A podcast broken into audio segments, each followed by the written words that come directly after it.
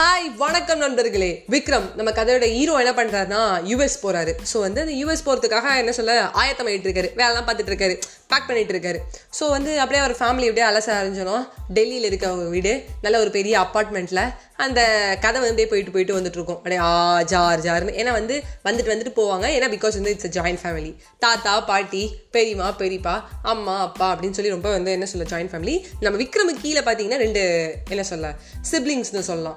அது பார்த்தீங்கன்னா ஒரு தங்க அப்புறம் வந்து ஒரு தம்பி. ரெண்டு பேருமே காலேஜ் படிக்கிறாங்க. ஸோ அவங்களும் அவங்களோட ஹோம் ஒர்க்ஸ் அவங்களோட ஒர்க்ஸில் பிஸியாக இருப்பாங்க.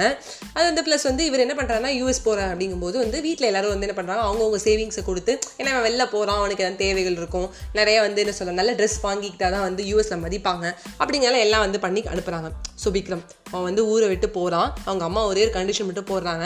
நைட்டு எவ்வளோ நாள் ஆனாலும் பரவாயில்ல நீ எனக்கு கால் பண்ணு. நான் மிட் நைட் வரைக்கும் உனக்காக முடிச்சிட்டு இருக்கேன். உங்க கூட நான் பேசணும் அப்படின்னு சொல்லி அவங்க அம்மா சொல்கிறாங்க ஒரே ஒரு கண்டிஷன் அவங்க அப்பா என்ன பண்ணுறாருனா ஏ போயிட்டு வாடா. உனக்கு எல்லாமே நல்லா நடக்கும்டா அப்படின்னு சொல்கிறாங்க தம்பி தங்கச்சி எல்லாரும் அவனுக்கு ஒரு என்ன சொல்ல ஒரு ஃபேர்வெல் மாதிரி கொடுக்குறாங்க. கிளம்பியாச்சு. யூஎஸ் போயாச்சு.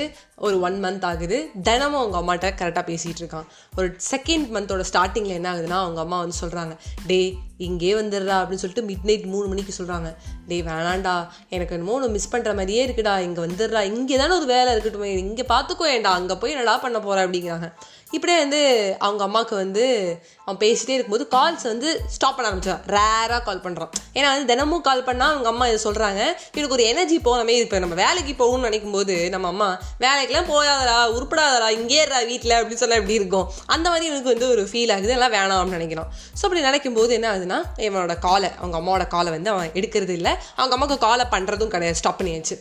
அப்படியே போயிட்டே இருக்கு லைஃபு ஒரு நாள் என்ன பண்ணுறான்னா ஒரு அப்பார்ட்மெண்ட்டில் அவனோட அந்த யூஎஸ் அப்பார்ட்மெண்ட்டோட வெளில வந்து பார்க்குறான். அப்படியே அழகான பறவைகள் அப்படியே பறந்து போயிட்டே இருக்குது இந்த பறவைகளை பார்க்கும்போது அவனுக்கு வந்து ஸ்கூல் டேஸில் வந்து அவங்க அப்பா அவனை வேடந்தாங்கலை இஷ்ட போனது ஞாபகம் வருது.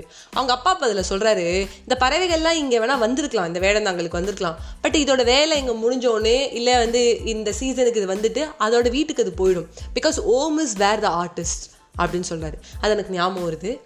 அவங்க அம்மா வந்து அவனை கான்ஸ்டண்ட்டாக கேட்ட ஒரே ஒரு விஷயம் இங்கே வந்துட்டு இங்கே என்ன சம்பளம் இருக்கோ இங்கே என்ன உன்னால் பண்ண முடியுமோ அதை பண்ணு. இப்போ நம்ம அம்மா சொல்லுவாங்கல்ல இந்த பாரு எக்ஸ்ட்ராவாக ஜிபி போட்டு கொடு இல்லை எக்ஸ்ட்ரா பேனா பென்சில் என் கொண்டு கேட்க உன்ட்ட என்ன இருக்கோ அதை வச்சு படி. உடனே படிக்க ஆரம்பிச்சோன்னா மிக்சியை கொண்டா கிரைண்டரை கொண்டாங்க வேண்டியது. இது எங்கள் அம்மாவோட மொனோட்டனஸான ஒரு டயலாக் ஸோ வந்து அவன் வந்துடுறான்.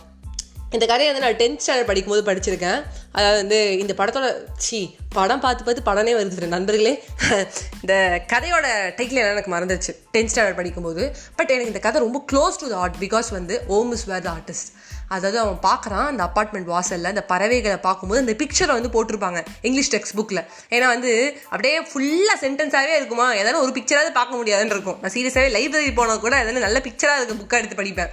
ஸோ அப்படி இருக்கும்போது அவன் அந்த அண்ணாந்து பார்க்கும்போது அந்த பறவைகள் எப்படி அந்த வீட்டுக்கு போகணும் இருக்கோ அதே ஏக்கம் தான் அந்த விக்ரமுக்கும். என்னதான் அவனுக்குள்ள பணம் சம்பாதிக்கணும் அப்படின்லாம் இருந்தால் கூட அவங்க அம்மா அவனை வந்து என்ன சொல்ற இரிட்டேட் பண்ணுறாங்க பிடுங்குறாங்க வா வா அப்படின்னு சொன்னா கூட அதெல்லாம் உனக்கு பிடிக்கலனா கூட அதுதான் உண்மை. உன் மனசு உன் வீட்டில் இருக்குங்கிற எண்ணம் ஏங்கும். இன்னைக்கு நம்ம நிறைய பேர் ஃபாரின் போகணும்னு நினைக்கிறோம். ஃபாரின் போனாலும் உங்கள் வீடு உங்களுடைய அந்த ரூம் அந்த சோஃபாவில் அந்த ரிமோட்டு ஒரு பக்கம் என்னோடய ஃபோனு அது டிவி இருக்கிற சந்தோஷம் இருக்குது பாருங்கள் எங்கே போனாலும் கிடைக்காதுங்க. ஓம் இஸ் வேர் த ஆர்டிஸ்ட் இன்னைக்கு நான் ஒரு வெபினார் நான் இன்னைக்கு கிளாஸ்க்குள்ளே போயிட்டு கிளாஸ் நடக்க போகுதுன்னு நினச்சி அட்டன் பண்ண ஃபஸ்ட்டு கிளாஸில் வெபினார் என்னடா அது வெபினார்னு பார்க்கும்போது எனக்கு ரொம்ப ஒன்றும் கவனிக்கல. ஆனால் கவனிச்ச வரைக்கும் பார்த்தீங்கன்னா திடீர்னு அந்த சார் ஒரு வார்த்தை சொன்னார்.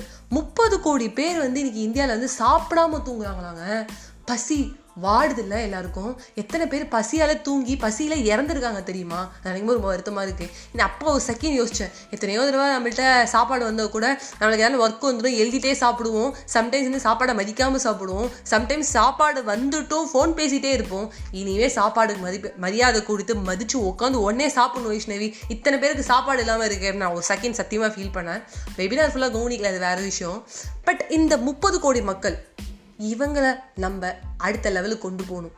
அடுத்த லெவலுக்குனா ஒன்றும் இல்லைங்க. மூணு வேளை சோறுக்கு கொண்டு போகணும். அதுக்கு நம்ம என்ன பண்ணணும்னா படித்த வரைக்கும் நம்மளோட இடத்துல நம்மளால் என்ன சாதிக்க முடியும்னு மட்டும் பாருங்கள் எப்போதுமே இங்கே என்ன பண்ண முடியும்னு பாருங்கள் அப்புறம் வெளில போய் பண்ணலாம். ஆனால் இதெல்லாம் ஒரு பழைய டைலாக உங்களுக்கு வேணால் இருக்கலாம். நான் ஒரே விஷயம் சொல்கிறேன் எனக்கு ஏழாம் அறிவு படத்தில் ஸ்ருதிஹாசன் சொல்கிற டைலாக் ரொம்ப பிடிக்கும். அந்த மேம் அதில் சொல்லுவாங்க நான் மேம் ரெஸ்பெக்டாக சொல்கிறேன் அவங்களுக்கு ஏன்னா நம்மளை வந்து வந்து அடிமைப்படுத்திட்டு போனாங்க.